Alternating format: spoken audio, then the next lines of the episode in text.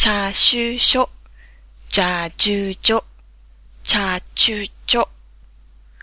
写真、週明け、職業、邪悪、授業、女子、茶室、中学生、貯金、社会、収集、背負い込む、じゃんけん、住居、乗車、茶色、注意、昼食。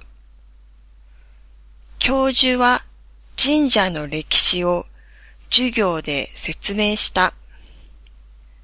週明けの会議で社員に仕事を背負い込まないように注意した。就職初日は時間に余裕を持って電車に乗車した。